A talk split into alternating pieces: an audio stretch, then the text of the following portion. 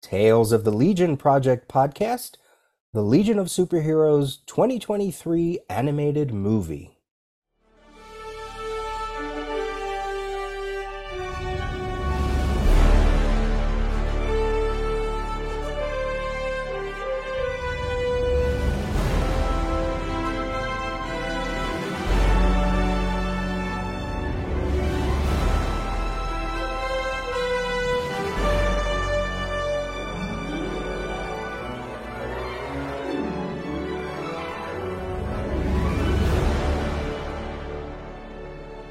Hello and welcome to the 15th episode of the Tales of the Legion Project podcast. I'm your host, Peter. And I am your host, Eric. And we are here today, as we do with all the Tales episodes, to talk about a Legion-centric project, usually outside of the run of the books that we're covering on the main Legion Project podcast. Sometimes we do annual, sometimes we do special, sometimes we do mini-series, and like today, we get to look at the Legion in other media. So that is today's topic of discussion, the 2023 animated movie, Legion of Superheroes. Are you ready, Eric? Yes, but can you believe that we've gotten two animated movies featuring Legion of Superheroes characters? Loosely. Yes. Yeah. Legion of Superheroes characters. Yeah, exactly. It boggles my mind that we have the Legion continues to be, continues to percolate within the imaginations of those who make such things. Right. So I do appreciate that, even if perhaps they miss the mark on some things. Right. So you're referencing the Justice League versus Fatal Five movie, right? Which was 2019. That came out in 2019, and it's what's interesting about that is I listened to that episode again. At the end of it, we were talking, and especially you were talking about the potential after that movie, since they introduced a bunch of Legionnaires, whether they were the main characters or just cameos, and that was one of your things. You were hoping that could have been a kickoff or whatever. A launching point. So. And then we get this. Not only this, but a whole entire different universe. Too, in many ways. So. Well, now I guess technically that previous movie. Oh, and what do you remember? What Tales episode was that? What number was that? I don't remember what number, but it was early on in our. Yeah. I can look it up. That movie was part of the previous set of DC animated movies, and this one is very clearly set within the new, I guess you could even say post Flashpoint, because they actually did a Flashpoint movie, and not the current Flash movie, live action movie that's in theaters right now as we record this, but this is part of the Tomorrowverse, right, that they're calling it.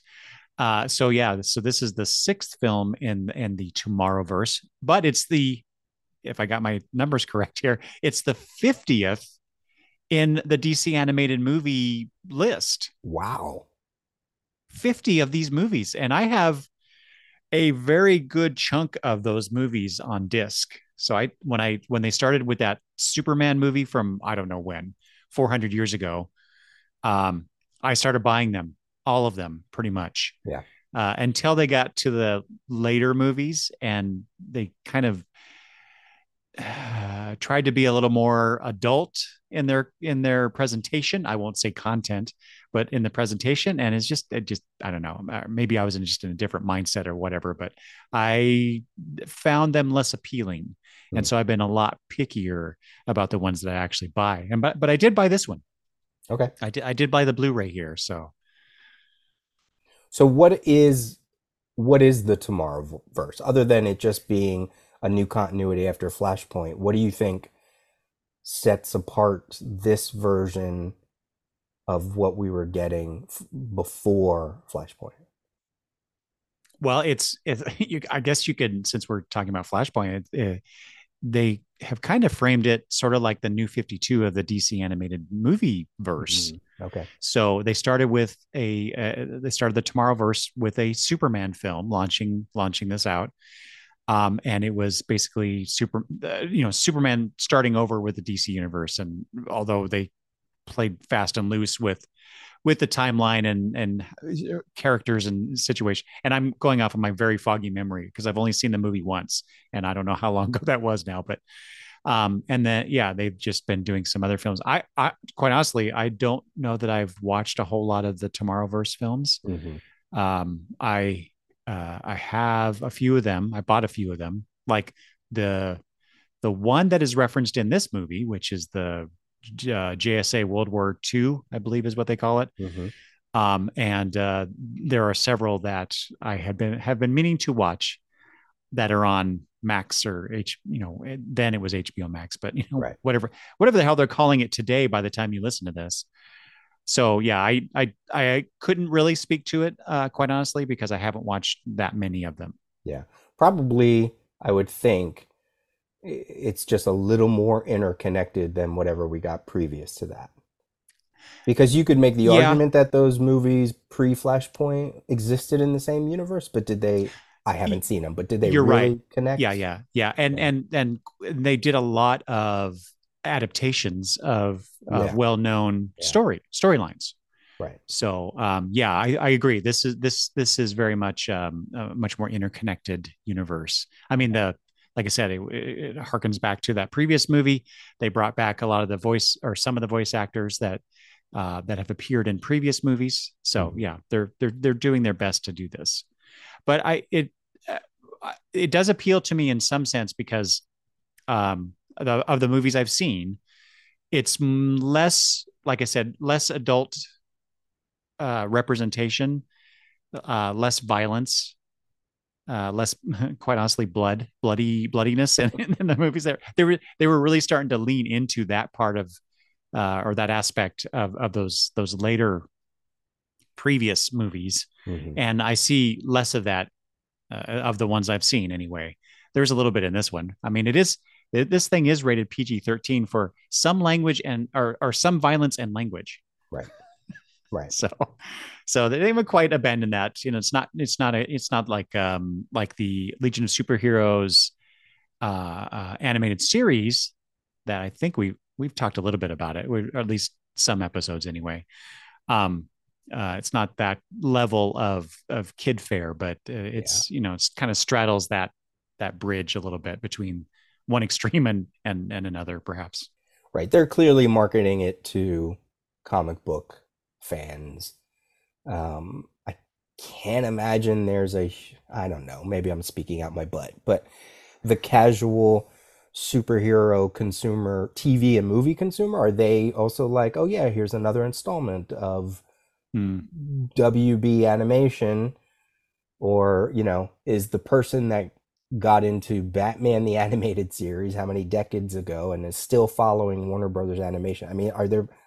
I guess there are people like that, Otherwise, I think, no, this has to try. I'm assuming they're trying to target people who know, people who come from comics or at least have a good understanding of what comics are, as opposed to the general audience, Like, is Ma and Pa and some 8, 12, 15-year-old who watches manga or TikTok all day, are they going in and going, oh, what's this? Legion of Superheroes, that looks cool. Uh-huh. Yeah, I think I agree with you with that. I mean, I mean, considering that's Legion too, Legion of Superheroes is not, they're not a household name. Yeah. Despite the fact that we have gotten, this is one of the things I wanted to talk to you about eventually in our discussion here.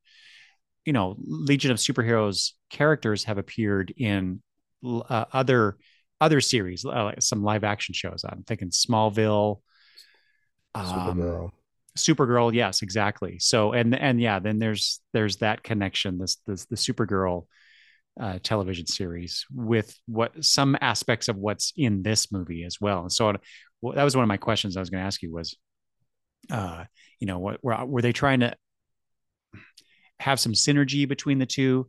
Because there are some, like I said, there's some similarities between some characters here. Yeah, yeah, that'll be a discussion point. So will the Tomorrowverse stuff when we get into it. I saw this on HBO Max. You saw it physically? Yes, you right? Is that how you watched it? Yep, on my Blu-ray, yeah. Yeah. I have some background information. I don't know if you have any. Jeff Wamister is your director, who is also directing the next one, War World, and directed the Green Lantern, Beware My Power, the JSA one, 37 episodes of Guardians of the Galaxy, which I didn't even realize had gone on much longer than that, actually. What, there was a Guardians of the Galaxy series? Yeah, yeah. I had no idea. Neither did I. And he did a bunch of other stuff.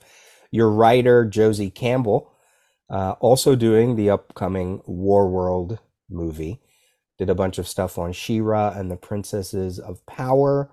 Right now, Kapow, Jurassic World Camp Cretaceous, and wrote the most recent Shazam, Ms. Marvel Shazam miniseries. And also, I did not realize this, Wonder Woman Black and Gold #5, Future State Green Lantern #2, not #1, but #2. Okay. And some other things from DC. Yeah. So I take it Josie Campbell is primarily a TV movie writer and then got into comics. Mm-hmm. That's okay. That's the game now in the past 5, 6, 7 years, whether that's a plus or a minus. Yeah, okay. I don't have any information on the voice acting, which is terrible of me. So good, take it away. I do. Okay, so we have. I'll just highlight the main characters and the Legionnaires. There's some other folks as well, but Meg Donnelly is our Supergirl. Okay, so here are some other credits for her. I have no idea what this is. She played Taylor Otto in American Housewife, which was an ABC sitcom. I don't know this. Addison in the 2018 Disney Channel original movie Zombies and its sequels. I'm sure my granddaughter Madison probably knows about this. I have no idea. Harry, I want to say Shum Jr. is the voice actor for Brainiac 5. He was on Glee as Mike Chang. Okay. I watched a little bit of Glee, but I don't remember that character, but it's also been a bajillion years since I've seen that. Also has appeared on Grey's Anatomy as Benson. Again, I don't. Magnus Bane on Shadowhunters, which is a series that Maddie is currently watching. So, but I couldn't point him out. I could, if she was watching an episode and he was in it, I could not, I have no idea. Right. Okay. So real quick, Cynthia Hamidi is Dawnstar, Gideon Adlin, Phantom Girl, Eli Henry, Bouncing Boy, Robbie Damond, Timberwolf. Yuri Lowenthal is Monel, who has quite a long career in animation and anime as a voice actor. He's appeared in Naruto, Ben 10, Afro Samurai, among others. Curiously, he also voiced Spider-Man in several video games. Hmm. Ben Diskin is Arm Fall Off Boy. Forgive me if I giggle every time I say that throughout this episode. Victoria Grace is Shadowlass. Jennifer Hale is Supergirl's mother, Allura. Daisy Lightfoot is Triplicate Girl. Zeno Robinson is Invisible Kid. So those are your Legionnaires. And then we have Darren Criss as Superman and Jensen Ackles of Supernatural fame as Batman. Right. And a few others. And that's Jensen Ackles. They're trying so hard. They're pushing him so hard to be Batman in the live action stuff now. I just don't see it. Plus he's 45 years old. Oh my God, is he really? Yes. Wow, I did not know. He does not look it. No, I'll give him that. No. It's because he's also in Boys right now as Soldier Boy or whatever. Yeah. Mm-hmm, and, mm-hmm. I will say though, I've seen pictures of him on Instagram, and so every Halloween he would dress up, and he does it. I don't, he has the means and the connections, I guess. He's got some really damn good superhero costumes that he's cosplayed as, including Batman Connection. He did, I think Red Hood is the last one that I remember seeing, but he's done others as well. So he has the desire for sure to do this kind of, to be associated with superheroes in some way. Right. Okay. Do you have a synopsis for this movie? Well, I have the there's the back of the DVD or the Blu-ray, which gives a really high level thing. So let's do that. All right. Okay. The Future of Justice. Welcome to the 31st Century and the Legion Academy, where a new generation hones its powers and with hopes of joining the Legion of Superheroes. Among its ranks is Supergirl, who struggles to adjust to life on Earth after devastating tragedy. Taking her cousin Superman's advice, Supergirl leaves her former space-time to attend the academy. She quickly makes new friends, as well as a new enemy with old ties, Brainiac 5. But a nefarious plot lurks in the shadows. The mysterious group known as the Dark Circle seeks a powerful weapon held in the academy's vault. Find out if the budding heroes can rise to stop them in this all-new DC Universe movie. Mm-hmm. That's actually not too bad. I've read a lot of things like that, and they're little they leave much to be desired at times. That's not, but that one was pretty good. Yeah. So Eric and I have no idea what we think of this movie, what each other thinks of this movie. Oh, I don't know. We've been messaging back and forth, and you've said some things or typed some things, so I could guess. I could guess. But you're right. We don't know. We don't know specifics. All right, well, let's change it up a little bit here. Let's start with what do you think I think about this movie? Oh, okay. Well, my impression was that you weren't all that impressed with it. Okay. That's all I got. Okay. And I'm going to say you thought this was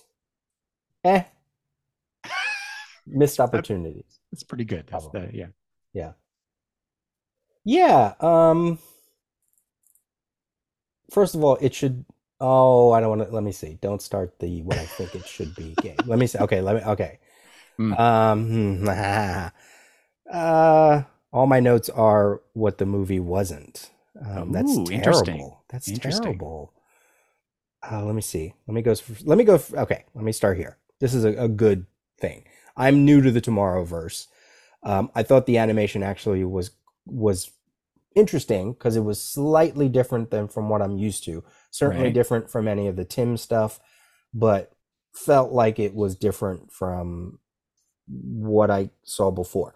That doesn't mean it was unique and interesting and wow and groundbreaking. I don't mean that. God, no. I just mean it looks different from the other DC animated movies that I've seen, which isn't a lot. Mm-hmm.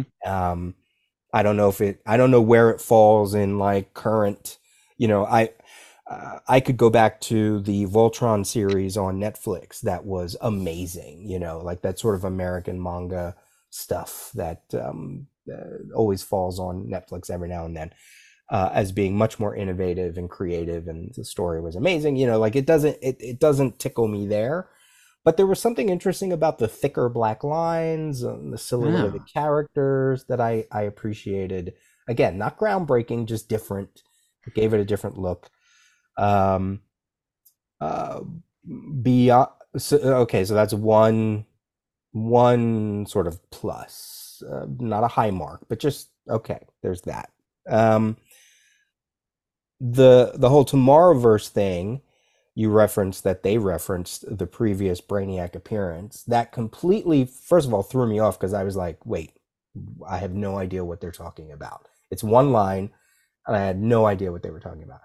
So then I just quickly kind of researched that and realized that there's a lot of stuff that is happening between the movies, not even in the movies, but between the movies. For instance, in this one, Superman, when he introduces the Legion to Supergirl, says, they were inspired by me and the formation of the Justice League, which apparently wasn't a thing prior to this, right? Like, there is no Justice League just yet. No? Am I getting that wrong? Okay, bad memory, right? I've only seen the movie once, but I seem to recall that there was a Justice League in the previous movie, but I don't know. I don't know for sure. I thought I saw, because Flash was sort of integral to the World War II thing, that he was like, he got the idea to do the Justice League because of that adventure. Maybe. Yeah, that would make a lot of narrative sense if that were the case. Yeah. Okay. So, you know, I haven't seen everything. Listeners, just take that for a grain of salt. So there's like world building happening between movies too, as opposed to in the movies. It's kind of like, yeah, it's like in the comics when, you know, things happen in the gutters, and yeah, here we are, you know, things happen between the digital bits or something. I don't know. So you can, so I got right away, like looking at Batman's costume, looking at Flash's costume, you know, anytime they have that little chin guard thing, and it's like, okay, clearly this is 52 based. Yeah. Yeah. And can I just say the Flash, I hate the Flash's mask, the way that with the chin and the nose, it's just wrong. It's all wrong. They're doing it wrong. What else did I like about this? I thought, okay, let's Meg Donnelly as Supergirl was fine. I think was probably the one voice that actually did what a voice actor should do, you know, because certainly they give that character more emotion and more things to do. So you have to almost make sure that if you're talking about voice acting and vocal variation and you know, having that emotionality, that came fairly strong, I thought, through that character. Yeah. Yeah. And probably only that character. You are correct, sir. So those were my pluses. What were your pluses? I thought we were going to go with a negative first. Just, you know, I like the fact that we get more Legionnaires. We get a Legion movie, even though, I can't help myself going into the other area. Sure. You know, it's called Legion of Superheroes, but it's really a Supergirl movie. Yes. Featuring the Legion of Superheroes. Right. Okay. Get that out of the way. Yeah. Like I said, I wondered if they were trying to, connect to the stuff that was going on in the Supergirl television series. Again, I only know a little bit about it, so because I didn't watch all of those episodes, right. It just wasn't. It didn't hold my interest, so I never continued with it, even though the Legion appeared.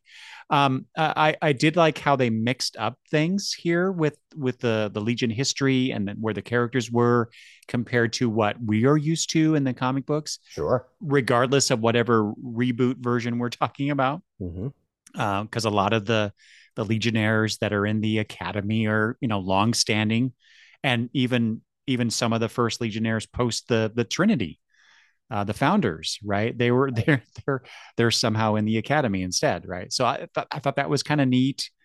I even though it was predictable as all get out, I liked the progression of the relationship between Supergirl and Brainiac 5.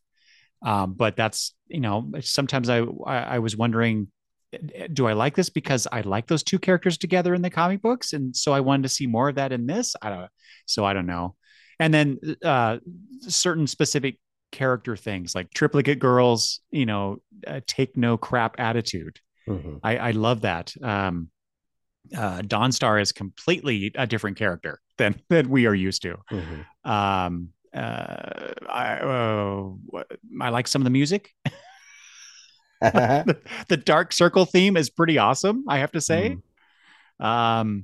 And then we got Legion history in the form of the Dark Circle and the Miracle Machine. You know, those little kind of they're not really Easter eggs, but, you know, connections to our Legion and the Legion past and all that kind of stuff. You know, I appreciate that kind of stuff. Yeah.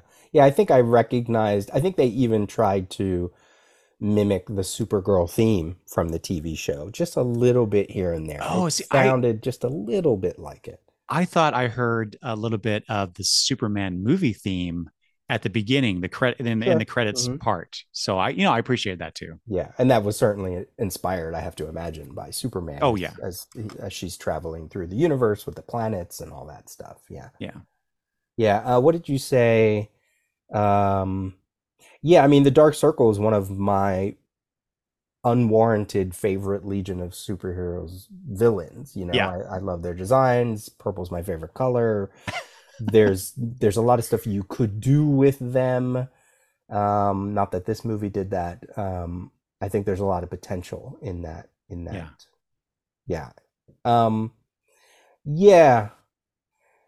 then you have all the other stuff. All the other stuff that you're right. It should be called Supergirl and the Legion of Superheroes. Yeah. It is not about the Legion of Superheroes. It's about the Legion Academy.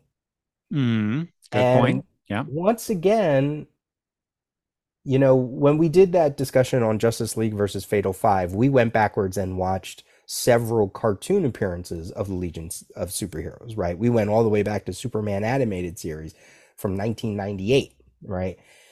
And this movie felt like the same formula. You're just dealing with a handful of characters, some of whom are new, but many who are, some of the core characters that we see here were part of that Legion of Superheroes cartoon that you mentioned. You know, Brainiac 5, Bouncing Boy certainly was already there, Triplicate Girl, Phantom Girl, even Timberwolf to a degree. Now, to get Chemical King, awesome. Oh, yeah.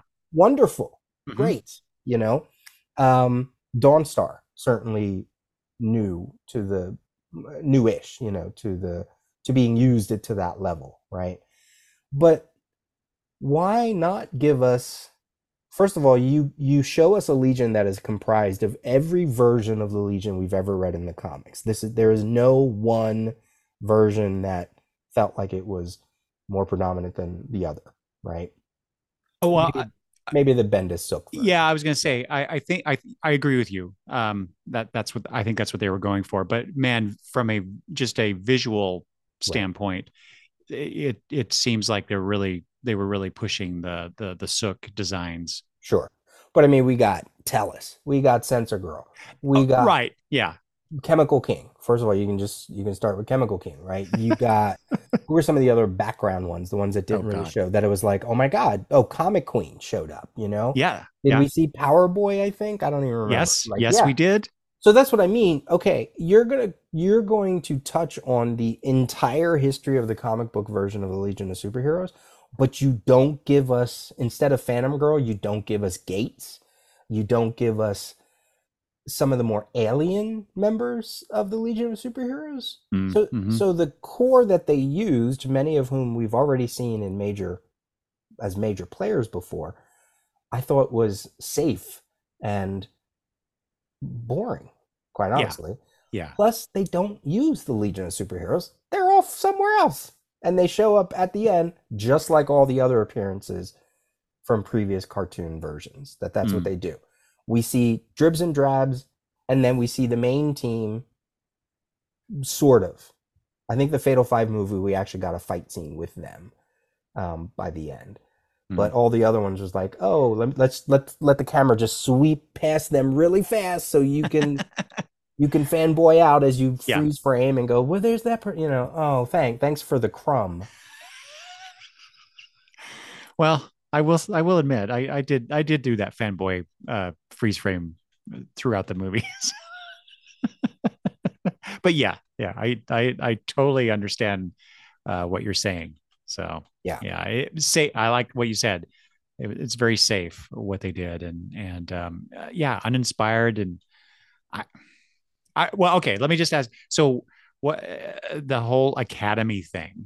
Mm-hmm. I mean, it makes total sense in terms of the kind of story they're telling. With, you know, they're not ready for prime time.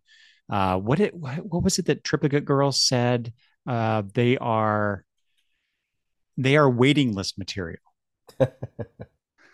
Oh, and yeah, I love this. Not even the Legion of Substitute Heroes would have us, she says. So they're even throwing the Legion subs into this mix with that. You know, we obviously don't see them, but right, you know, it's just like, it's this whole big, wide 31st century universe out there, but we're seeing very, very little of it. Yeah. And that's part of the story that I wished would have been, I wish they would have focused more on Supergirl's from Krypton. She feels out of place in the 21st century. Superman says, let's take you to the 31st century. And then it becomes a competition between her and Brainiac 5. Until the ending where things are about to explode with the Miracle Machine. And then she brings it back around to, oh yeah, I have to leave Krypton and my mother behind. Yeah. But yet we weren't, that development got totally lost in the middle stuff. There, I think there was one minor moment there where, but it was more focused on her, her reaction to Brainiac 5 being the outcast, mm-hmm. and no one liking him and being out of place. Mm-hmm. And I tied that back to her on Earth, but you know, she's still feeling the trauma, I guess, of being the last survivor of Krypton mm-hmm. in the way that they presented it in this movie. Mm-hmm. But you're right. They have her mother at the beginning, which I like that relationship, sure. mm-hmm. Between the two. I love, again, the little changes they make. I love how Allura is making escape pods, more than one. There are, I don't know, dozens, hundreds. I don't know. Mm-hmm. It's not just one that Jor-El made, one Jor-El made. And it's not the whole Argo City floating, you know, Krypton floating city thing that we, you know, has been in the comics for decades. Mm-hmm. So I appreciated that kind of thing. But yeah, having that at the beginning and then at the very end and no connective tissue really, then what's the point? Yeah. I mean, what you said is interesting about Brainiac 5, that she could eventually see him as others have seen her. I guess my issue with it is, I'm bringing so much of that history that they're a couple, mm-hmm. and they were bringing all of the history that he is a Brainiac, and they just went through a story with Brainiac. Yeah. That it kind of overshadowed. It didn't feel to me that he was an outsider. It felt to me that he is what they said he was like, he can't be trusted. He's a criminal, not because of who he is, but because of his lineage. So that's why I guess that didn't work for me. I didn't see that connection that you mentioned, even though now that you mentioned, I was like, oh, okay, yeah, right, I get that. Yeah, and this really doesn't play into the movie, but just what you just said, you know, the Brainiac 5 is you know, they're reacting to him because of his familial history, and Supergirl is also dealing with that a little bit, you know, being the cousin of Superman and what that all entails, but mm-hmm. it's so glossed over, yeah, with her. Yeah. You know, she's dealing with being this person who's out of place, out of time. Everything is, you know, down is up is down for her. And then she gets to the 31st century, and what is it that comforts her? Oh, a cute boy in Mon-El shows some interest in her, and suddenly she's, you know, she wants to stay. Yeah. It's just, it goes, they try to touch on some deep emotional things and then immediately go into tweener, you know, Disney series territory. Yeah. It really should have been an exploration of, again, I don't like to play this game, but we do anyway. She goes to the 31st century because Superman thinks that's where she's going to feel more comfortable. She's going to learn. She can learn among people her age in an environment that could remind her of Krypton. Yes, that makes sense. What an excellent way to showcase the 31st century through the eyes of this young Kryptonian, not just one planet, but multiple planets and multiple people from those planets who probably revere her because she is Superman's cousin. So wouldn't the emotional hook be that when she gets to the 31st century, she thinks that's where she belongs, but yet has to learn that, oh, it's not about my surroundings, it's about me. It's not about, oh, now I'm in the 31st century, I'm Superman's cousin, I can do anything. Oh, wait, you don't understand intergalactic connections. You don't quite understand what we're really doing here. You don't, no, that's okay. If you wanted to include Brainiac, no, he's not a villain. He's a member of the, you know what I mean? Like, you have to show her that it is not just as simple as like what she was saying to that guy in the 21st century. Well, just have your robots fix your apartment. It's not that easy, right? You grew up in a society that it was, things were easy. You're now on Earth. You're now superpowered. Things are easy. Well, things are not always easy, just because, right? I think that could have been. Okay, maybe like you said, maybe it's not interesting because they wanted the love interest thing or whatever, and they want to appeal to girls, but I don't think they do because it's not named Supergirl and the Legion of Superheroes. That to me felt like if you're really going to world build your Tomorrow universe, that's how you do it. Mm. Not through this, we've done this already. When Brainiac shows up, I was like, oh, Brainiac again. Like, I didn't even watch the JSA thing, and I was like, why didn't they have Brainiac?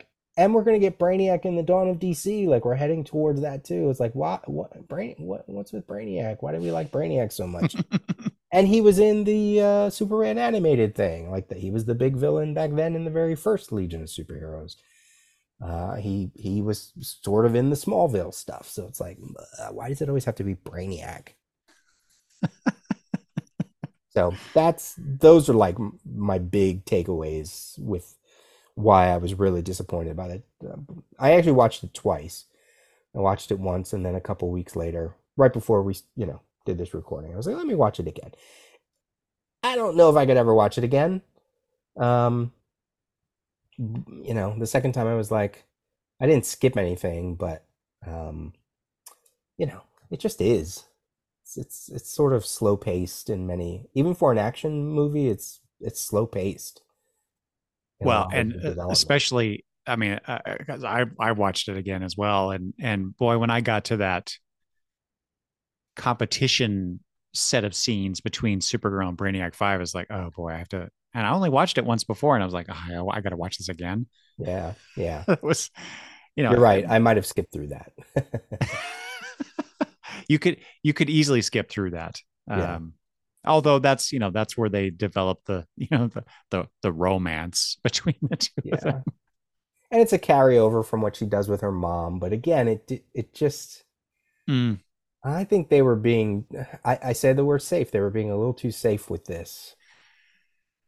I think that's, like I said, so this must be the third of the Tomorrowverse movies I've actually watched. And that's kind of the word I would use to describe these movies in terms of the plots, the characterizations, the world building that they're doing. Mm-hmm. Whereas, while I may not have liked how they were going for more, like I said, adult themes or animation styles in the later, the previous set of movies, at least they were visually interesting.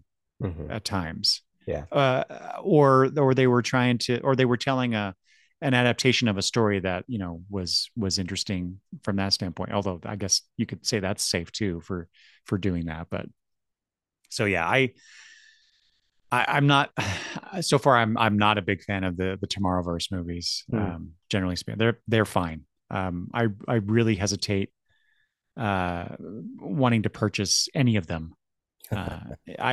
This is, did I purchase the other? Yeah, I did. I purchased the JSA one just because it was JSA and obviously the Legion one because it's Legion, but all the others, it's like, boy, I can wait to watch them on HBO.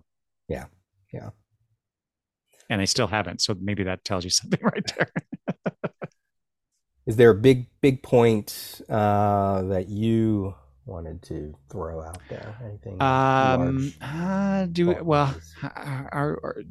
we want to talk about the Dark Circle, Brainiac, and the surprise element of all that? Sure, yeah, let's do that. So yeah, you talked about Brainiac with first of all, they do. I thought they did a somewhat okay job of making you think or making you suspect that Brainiac 5 had nefarious plans. I mean, he you know, we see him spying on the triad of Legionnaires who are basically leading everything, mm-hmm. while the rest of the group is off doing whatever they're doing. We get flashes. Supergirl sees Dark Circle members, you know, lurking about. And then we get Timberwolf in that meeting with Shadow Lass and Chemical King, you know, basically giving us the 411 on Brainiacs. And we find out that Brainiac 2, 3, and 4 were all really bad people. And so obviously Brainiac 5 has to be right. this bad dude, which, you know, you should know by that alone that things are not obviously what they appear. But I will say, while I was spoiled about this next surprise, because I watched, and I already told Peter this through text, because I watched, when I got the Blu-ray, I put it in, and as I often do with these things, I will watch some of the special features that they have. And they had one, let me see what it's called here. Meet the Legionnaires. Okay. I thought, oh, that'd be kind of cool to see the discussion about why this Legionnaire, what are they doing differently, why they chose him. And then they get to Mon-El. And in that discussion, that's when I found out that, oh, wait, he's a member of the Dark Circle. Dun, right. Dun, dun. But regardless, I thought they did a pretty good job of very coyly giving you a clue at the very beginning, mm-hmm. of it. Mm-hmm. And he just kind of, he's there, yeah. in the sort of in the background, the rest of the movie until the pivotal scene. Right. So that was a nice, I thought they did that. They set that up very, very nicely. Yeah.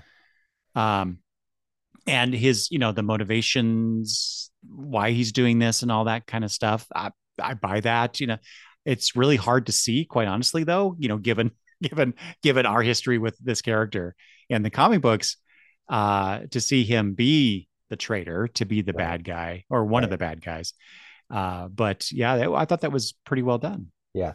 Yeah. I knew that I knew he was going to do the heel turn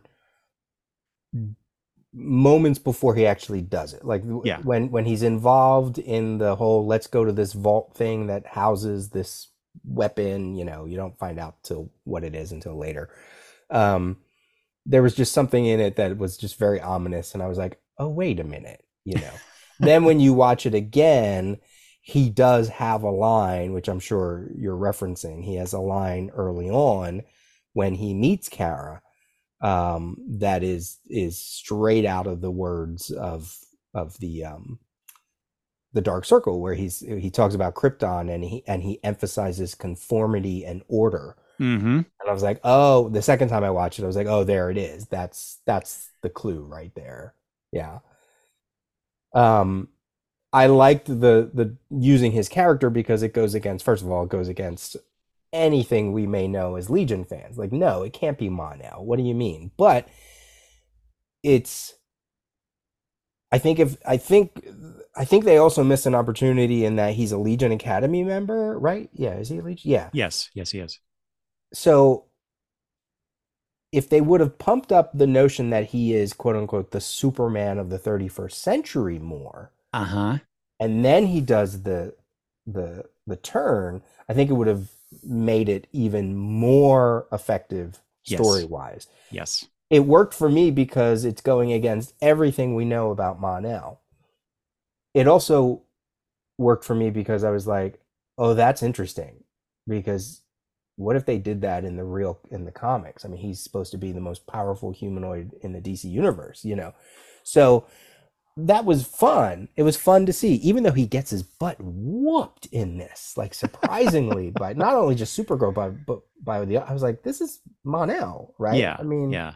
Okay, come on. So I like that. I did like that. I didn't mind that turn at all. Mm-hmm. I don't know what other Legion fans might have thought of that, but I was okay with it. Yeah. Well, I mean, it was probably one of the biggest differences. Yeah. Besides, maybe some visual stuff or whatever. But in terms of character, it was one of the biggest changes from what we know. Yeah. And so, for that reason, I was like, oh, that's pretty cool. Yeah. It made me think, could they get away with that in the comics? Maybe pre-Bendis reboot. Would I buy it? I sort of thought, I think I would. I mean, he was trapped in the Phantom Zone for a 1,000 years. He's a little cuckoo probably. How does that warp your brain and your outlook and over time? And that is a story that was just sitting there. Yeah. And nobody picked it up. There was a storyline in the Archie Legion after Zero Hour where they had a group called the White Triangle, I think it was called. And they were trying to kick aliens off of Earth or something like that. And I thought we got one of the Legion members turned out to be a White Triangle member. I can't remember. Mm. Now that I say that, I wonder if that's where they got the inspiration for this story. But I might be. It's been decades since I read that. So, but as far as if you're going to make one of the Legion members bad, okay. Now, it would have been great if he was an actual Legion member and all the other Legion members went, oh, no, we got to fight that dude. Yeah. And then that's why you need the entire Legion to fight him. And you got Element Lad trying to encase him in lead and, that would have been cool. And you wouldn't even need Brainiac showing up at that point. No.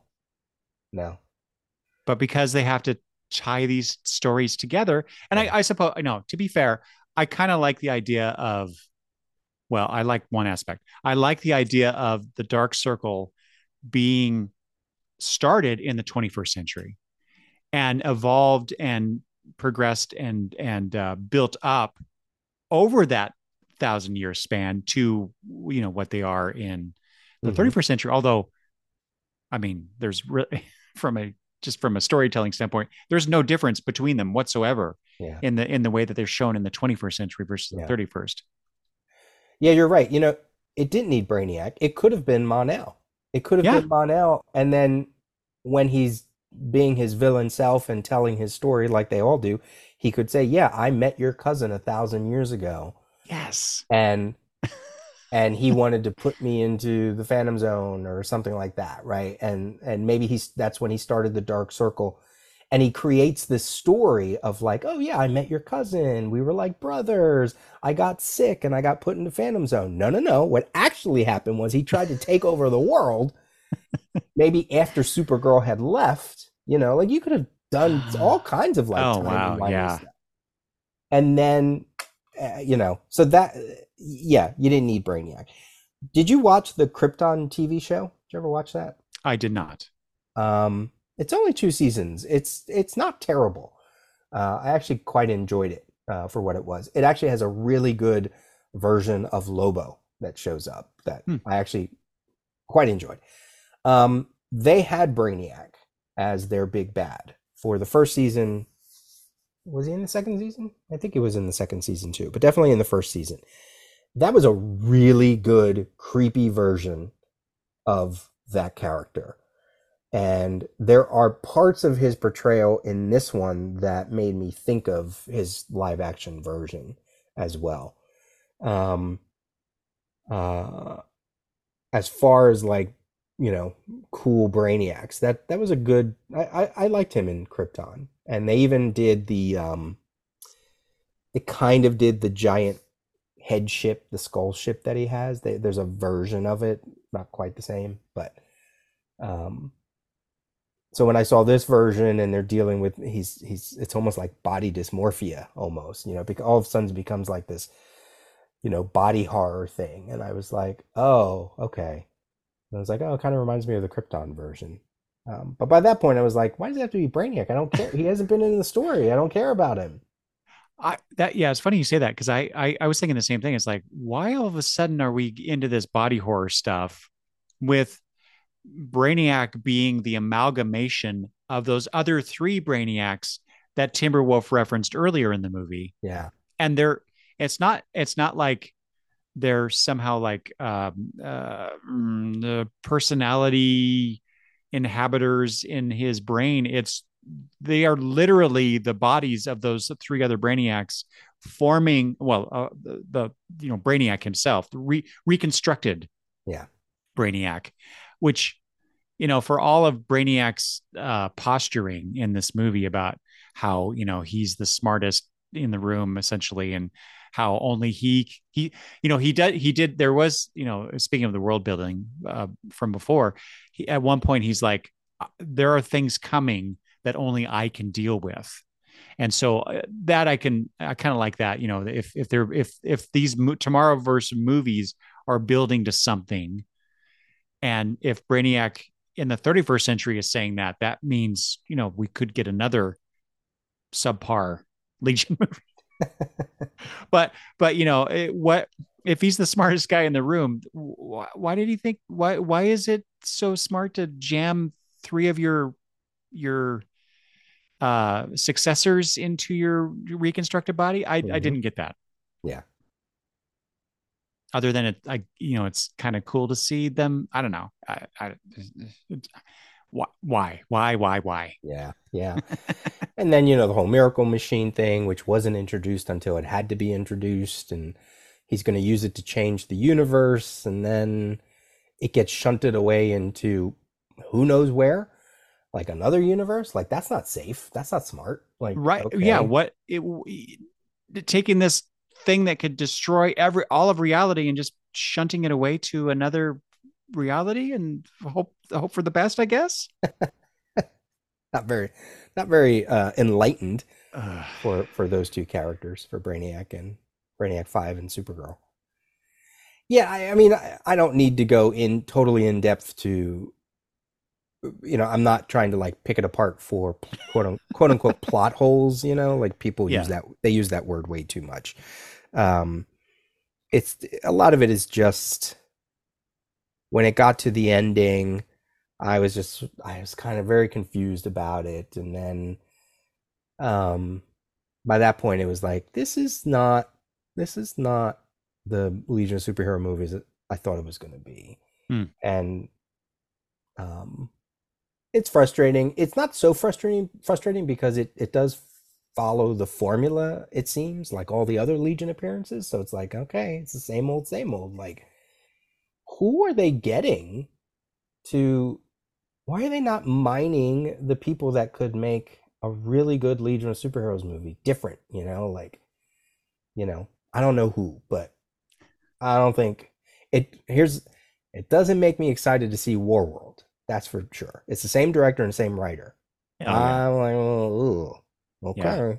All right. And I wasn't impressed with her Shazam series either. So I don't know. That's why my question was, who is the target for this, and why are they really that successful that they can keep pumping them out? Now, we don't know what's going to happen because DC, Warner Brothers, is being the whole, James Gunn verse thing. We don't know what's going to happen with that. Plus, we don't know because WB is slowly, not to make a joke like this, but they are imploding, just like other things in the news cycle these days.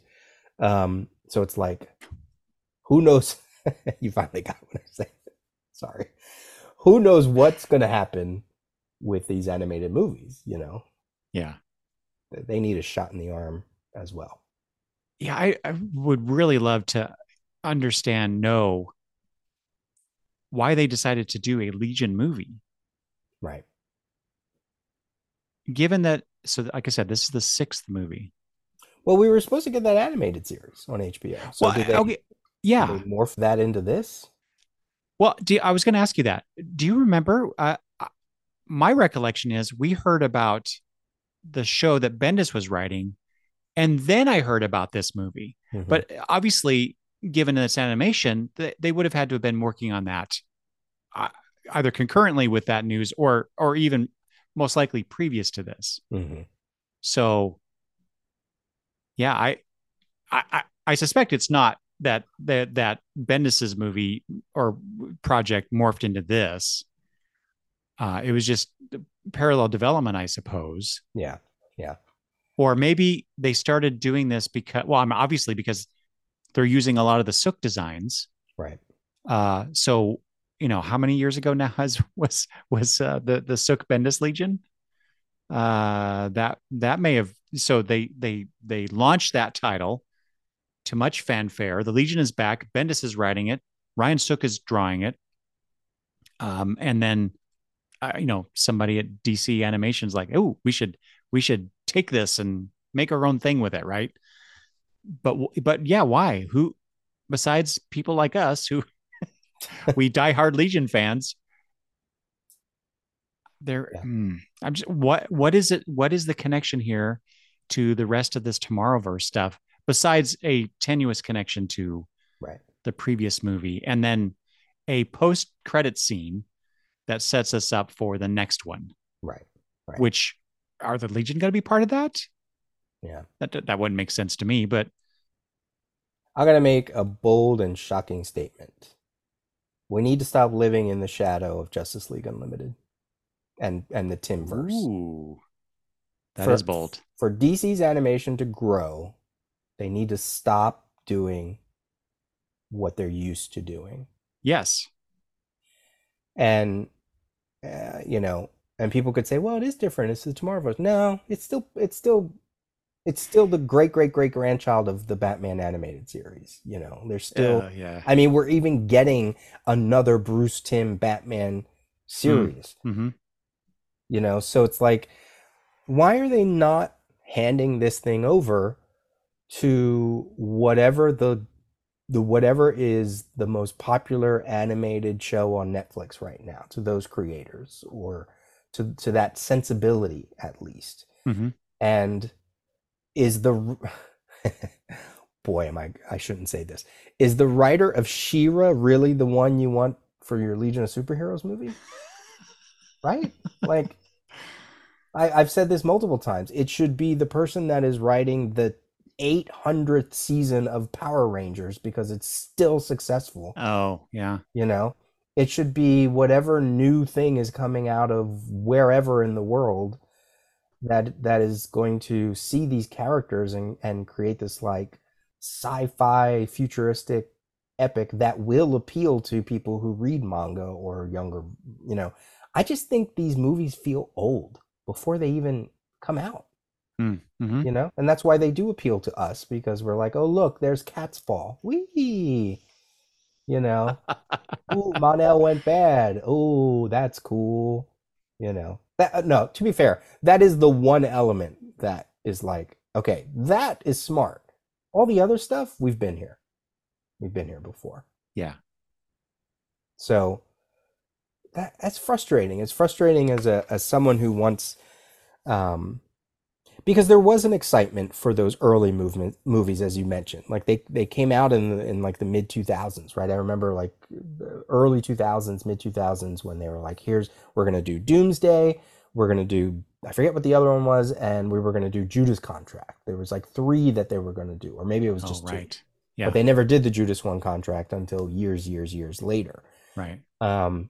And they were exciting, and the adaptations were cool because they tried to use Frank Miller's style of art or some other artist, you know, like the All-Star Superman one was, they tried to use the Frank Quitely, you know, visuals. Yeah. But I don't know, just this one is just, why is the Legion always have to be the one that they're like, I don't know. This will be enough. It feels like they say this is enough. Well, okay. Yes, I totally agree. But you know, to be fair, you can't take a property that no one knows about except us and throw in a bajillion characters that have lines and characterizations and a plot. It's just not going to work in 83 minutes. I disagree. I don't know. I think you could do it. I think you could do it because, okay, maybe for a movie. Well, first of all, we don't know if they're going to come back in another movie, right? Or maybe a move, maybe if they thought differently, like a movie then spawns a TV show. And I know animation is animation. It takes a while, you know, I get that. I don't think you can do it the other way either, like just sort of tickling people's butts, you know, like just, we're going to tease you with these, like, just go in, just be challenging, be challenging, be different. You know? That is not what they want to do right now. I know. Because they're boring. I don't know. I just think of like, I watch a first episode of a popular anime on Netflix, and I'm like, I have no idea who these characters are or what's going on, but it's so fascinating and it's interesting, you know, like, because it's not necessarily about, well, who are they? But it's like they bring something to it, an atmosphere, a mood. You feel something as you watch them, you know, like, it's just disappointing. You know, because we want this property to exist and it barely exists in the comics these days. Yeah. And it barely exists in other media as well. Well, do you want an even more example or another example of condemnation of this? Uh-oh. So as I was rewatching this the other night, my wife came downstairs and sat down on the couch and the sequence that we probably wanted to fast forward through or did was playing, and she made a derogatory comment about the tension between Supergirl and Brainiac 5, and it wasn't like, it wasn't mentioned in a positive way. It was just like, oh, this again, kind of a reaction. Interesting. And for context, my wife is not a comic book reader. She doesn't know most of these characters, if really any. Mm-hmm. And so, you know, this is a totally new thing to her, just, you know, to be plopped right in basically in the middle of the movie and see this very obvious thing that she's seen him, you know, a bajillion times in television and movies. And, you know, even she was like, eh. Yeah. Yeah. Well, let's not beat up on it too much more. Are there smaller things that? Okay. Well, here's a plus. We can round it out. I don't think we need to, you know, like I said, I think we know how we feel about it. I thought the time bubble was really cool. That was one of the things I liked as well. Yeah. Right. Smart. So, okay. I wanted to ask you about that specifically because Superman describes it as travel between two fixed points in time, which I guess that is their way of saying time travel is not this easy to do thing. It's not where you can just like go back and kill Hitler type situation, right?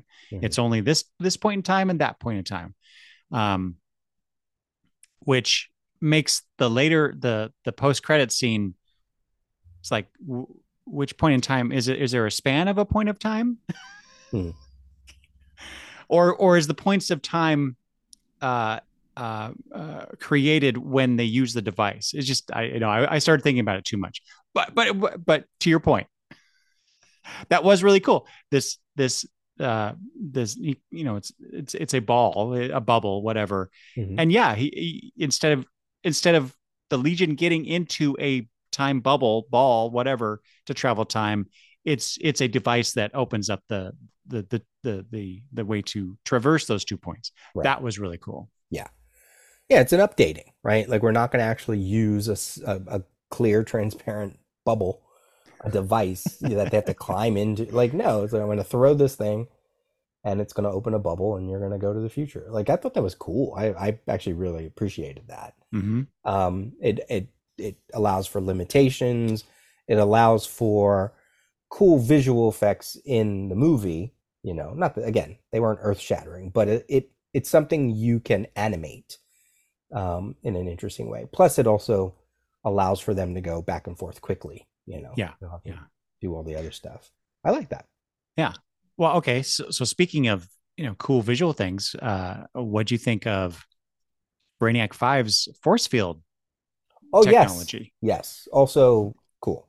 completely different from the comics. Right. Which I've always, you know, Brainiac 5 is my favorite Legionnaire. And so, you know, I was disappointed in this depiction of him, but it was different, you know, so I like that, you know, he's more emotional. He's prideful. Although I guess our Brainy is also that too, but yeah. But the force field tech, you know, it's kind of, they employ these hexagon shapes, connections. It's not just a force field that protects him, but he can manipulate it. Like he used it, or I guess he was about to, and Timberwolf came in and interrupted them, but he was about to use it like a boxing glove, battering ram type thing against Supergirl.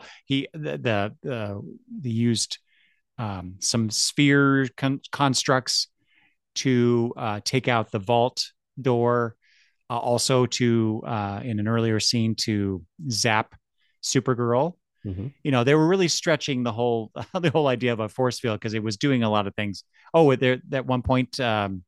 I guess he adapted the tech, or he could just do it with this tech, but creating illusions. So kind of stepping on Princess Projectra's shoes a little bit there, but it was a nice change of pace. Yeah. Yeah. Again, it was, what can we do with this character? These are the smart choices. What can we do with this character, either that we haven't seen before or looks cool because he's animated and not just on a page? Yeah. And it reminded me of the way Sue Storm uses her invisibility powers in the Fantastic Four, where she can create things, you know, and it made sense. You know, I was totally fine with that. One of the other things that I thought was fun and cute and not too much to the story here and there, but just including Prody was fun. Yeah. I wondered if you would like Prody. Just a little squiggly guy, you know, like, what is he? We don't know, you know, but he can shapeshift and he doesn't do much, but okay, that's fine. I was all for, I was hoping that they would show more alien characters. So I guess that's where we get one. I guess we do see some alien, you mentioned them before, like we saw Tellus, some of the other, right, Legion members of various groups of them we get to see, but it's you have to freeze frame really to see to see them. Well, they must be hard to animate because, you know, Tellus in a 80-minute movie must be a chore, you know. But it's I can't imagine technology is that backwards that they can't figure that out by now. Yeah, you know, I mean, so well, okay, so that made me think, what did you think of the makeup of the Academy members? Why those members? Well, I said it before. I think it's the safe choice because a lot of them have already been seen before in the Legion of Superheroes. You think it's that? So there, I really do. There's a visual history connection that they're trying to make. Maybe. I mean, why use Bouncing Boy, but then you don't really use Bouncing Boy? Why do you use Phantom Girl, but you don't really use Phantom Girl? You know, like, why did it have to be those characters? Why couldn't have been somebody else? Like, why did they? We've seen some of them before. Part of me, I wrote down, I was flipping through my notes, and I was like, oh, when they actually do something at the end, they almost work like the Espionage Squad a little bit. You know, they're doing things defensively or whatever. Well, Phantom Girl kind of saves the day, in a sense, by freeing everybody from their captivity. Right. I think you use some of them because what are they? I'm assuming the choice is, what do they offer for animation? What does Triplet Girl offer? Oh, she can make 3 bodies. Okay. What is Bouncing Boy? He can bounce around. What does? You know, is Dream Girl really interesting for an animated movie? You know, yeah, good point. Timberwolf is cool because, as one person said in a comment somewhere, they're like, "Oh, they just ripped off Wolverine." It's like, okay, whatever. But he can be animated. Same thing with Shadowlass, with her powers. So I guess that's why you have to pick and choose certain ones. Mm-hmm. So it was uninspired to me, even if maybe I understand some of the choices. But I still think there were better choices. Oh, yeah. Yeah. And that's it, folks. I know, that's like, no, I don't know. What else is there to say about this? I really don't think there's anything else to say. Well, we should talk about, you touched already about how Supergirl deals with the loss of her mother. Mm-hmm. Cause I really like that. Like I said, but I think I said this before. I really like that opening scene mm-hmm. with them because they have a real relationship. You get a sense of their mother-daughter relationship, their competitiveness, mm-hmm. Kara's, which everybody calls her Kara in right. this movie. And to Kara. Me, it's Kara, right. Speaking of this, on my Blu-ray, they included the two Superman, the animated series. Is it Little Girl Lost or mm-hmm. I think so. Yeah. And I started watching that just in case I wasn't sure if we were going to talk about those or not. And they called Supergirl then Kara. So I'm like, yes, thank you. Yeah. Anyway. But Kara has a bit of an attitude, which that continues on. So at least there's that continuity of character, but there is a character with her, and they do a really good job of developing her in a very short period of time, but then it becomes very one note. Yeah. The rest of the movie until the end.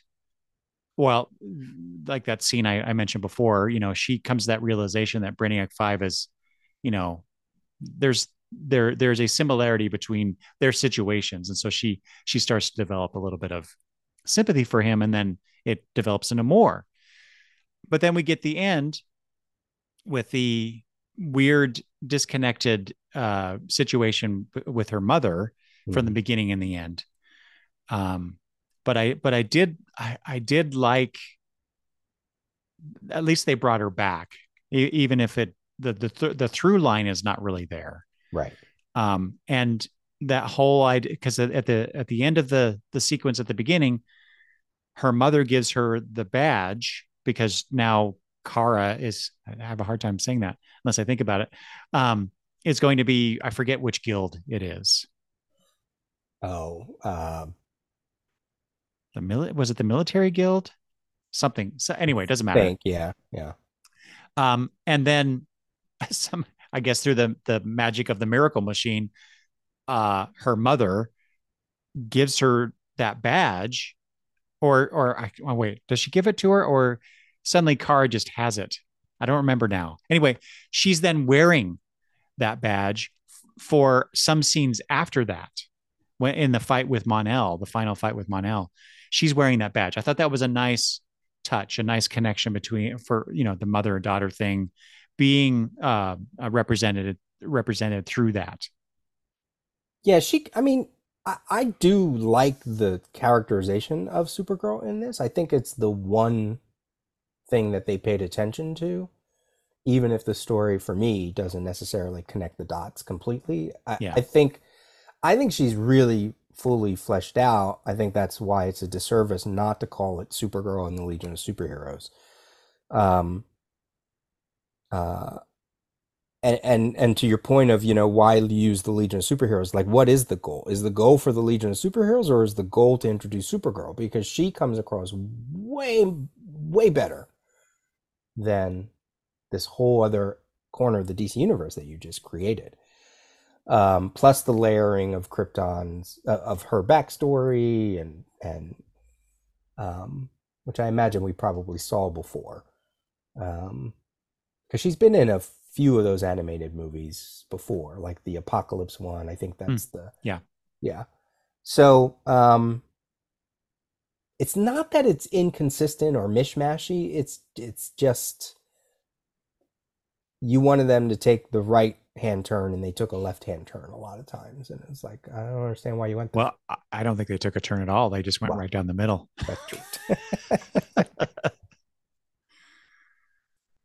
Any other points to this? No, I guess not. Most of everything else I have in here is like, why did they do this? What that doesn't make sense, or you know, just complaining.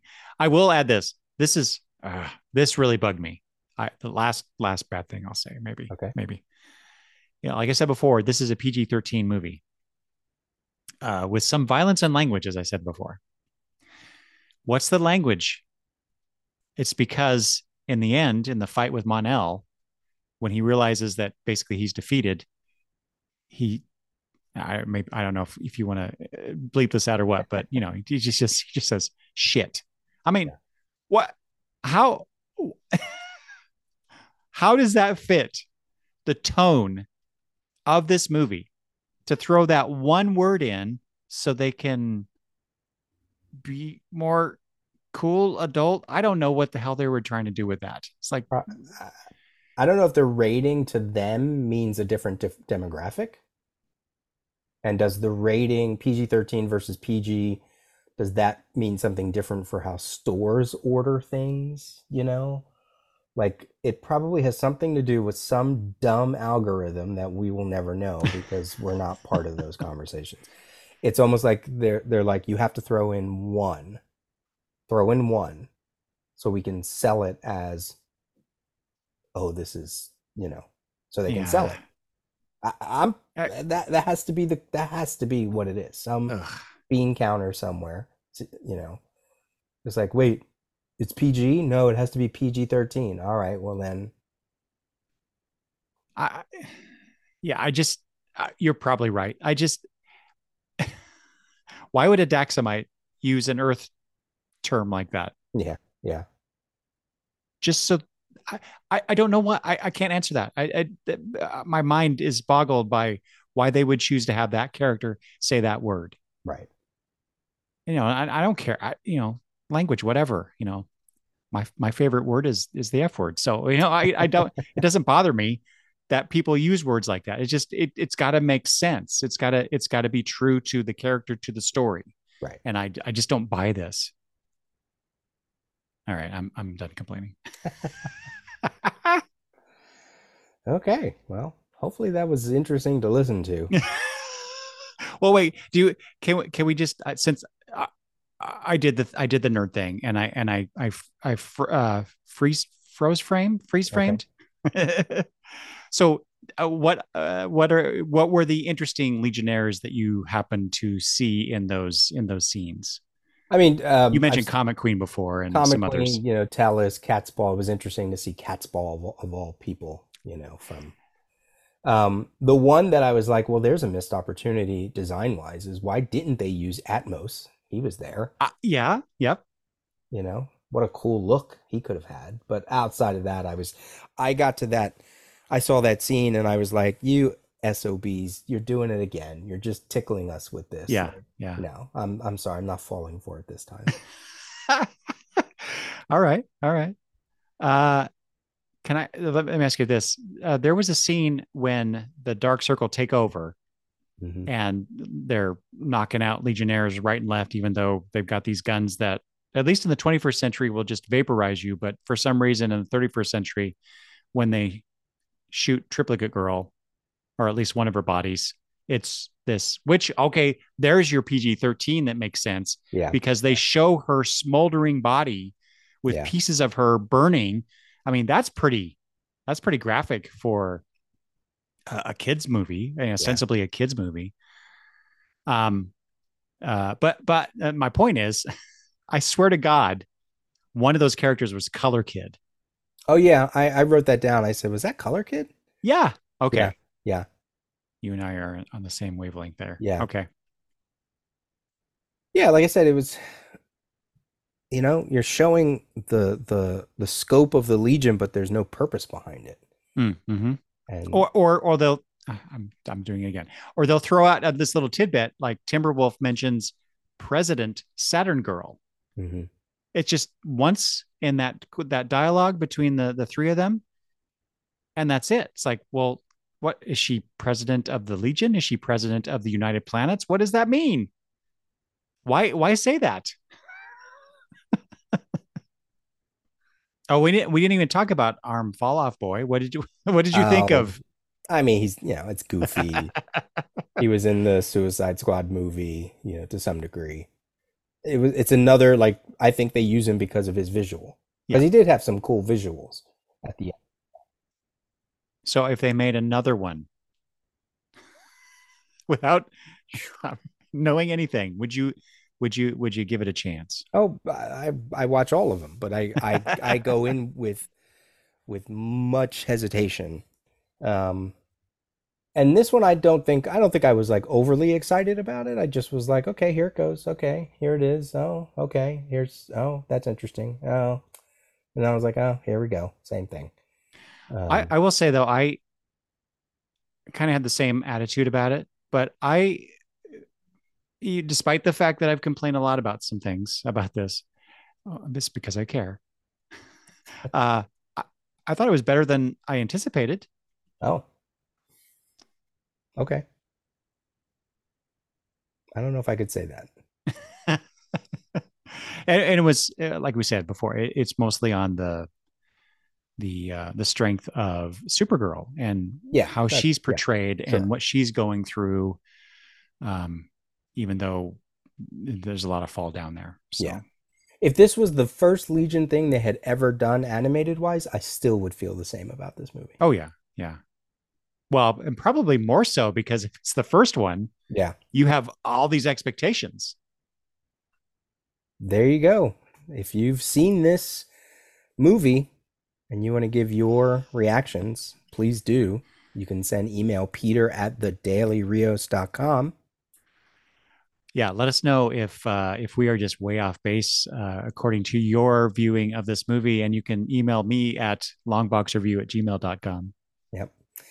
So we will jump back to our regular Legion Project format and our regular read of the series for our next episode, whenever that is. That'll be issues 42 and, well, 42 is the next one, but that's a two-parter, 42 and 43, as we dip more into how the Millennium touches the Legion of Superheroes universe. So that should be interesting. Well, there you go. Millennium, Brainiac, all ties together, Peter. I'm looking forward to our next regular Legion Project episode. Yeah. And then I'm sure we'll get back to a Tales eventually. I'm sure there'll be an annual or some special thing down the road, or we'll get bored and we're like, let's talk about something, you know, something outside. What are you talking about? How can we get bored talking about the Legion? I think we probably, I don't know. I don't know. I haven't checked my notes, but I mean, we're coming up on issue 50 of the Baxter run. So yeah, I have a feeling we probably are going to stick with the series for a while unless something happens. So. Yeah, that should be fun. Mm-hmm. Okay. All right. We will see you all, or you'll hear us next time.